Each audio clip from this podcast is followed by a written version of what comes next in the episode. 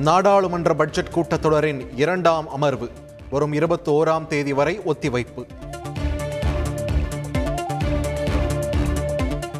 முதலமைச்சர் மு க ஸ்டாலினுடன் நரிக்குறவர் இனத்தைச் சேர்ந்த மாணவிகள் சந்திப்பு. கல்விக்கு தேவையான உதவிகளை வழங்குவதாக உறுதி.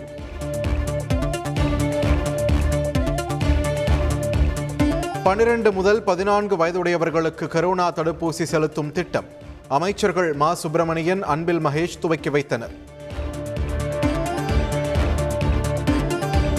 தமிழக பட்ஜெட்டில் மீனவர்கள் மகிழும் வகையில் அறிவிப்புகள் இடம்பெறும்.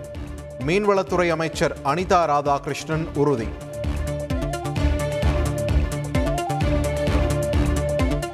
அரசு மருத்துவர்களுக்கான ஐம்பது சதவீத இடஒதுக்கீட்டிற்கு உச்சநீதிமன்ற அனுமதிக்கு வரவேற்பு. சமூக நீதி வரலாற்றில் இரண்டாவது மிகப்பெரிய வெற்றி என முதலமைச்சர் ஸ்டாலின் பெருமிதம். ஜெயலலிதாவின் வேதா இல்லத்திற்காக அரசு செலுத்திய அறுபத்தி எட்டு கோடி ரூபாய் வைப்புத் தொகை. வட்டியுடன் மீண்டும் தமிழக அரசிடம் ஒப்படைப்பு.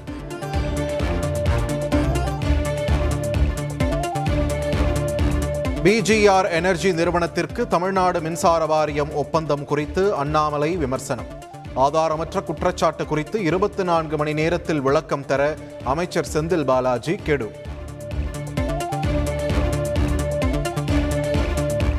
செஸ் ஒலிம்பியாட் போட்டி தமிழகத்தில் நடைபெற இருப்பது பெருமை. உலக விளையாட்டு வீரர்களை வரவேற்க காத்திருப்பதாகவும் முதலமைச்சர் ஸ்டாலின் அழைப்பு.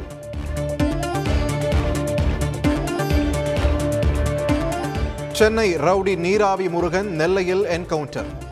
கைது செய்யச் சென்ற திண்டுக்கல் தனிப்படை போலீசாரை தாக்க முயன்ற போது சம்பவம்.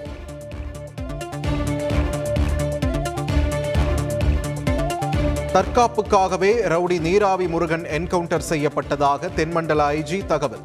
விசாரணை நடத்தி அறிக்கை தாக்கல் செய்த பின் அடுத்த கட்ட நடவடிக்கை என பேட்டி.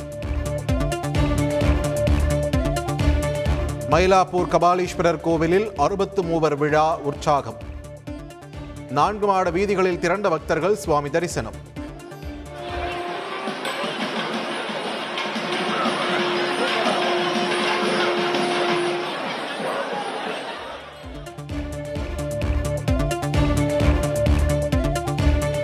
பஞ்சாப் முதல்வராக பதவியேற்றார் பகவந்த் மான்.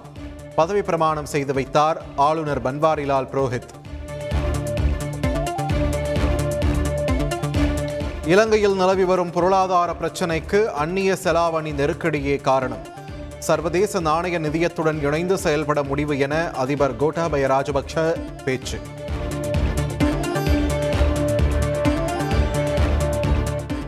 அமெரிக்க நாடாளுமன்ற கூட்டு சபையில் காணொலி மூலம் உரையாற்றினார் உக்ரைன் அதிபர் ஜெலன்ஸ்கி அமெரிக்க எம்பிக்கள் ஆரவார வரவேற்பு.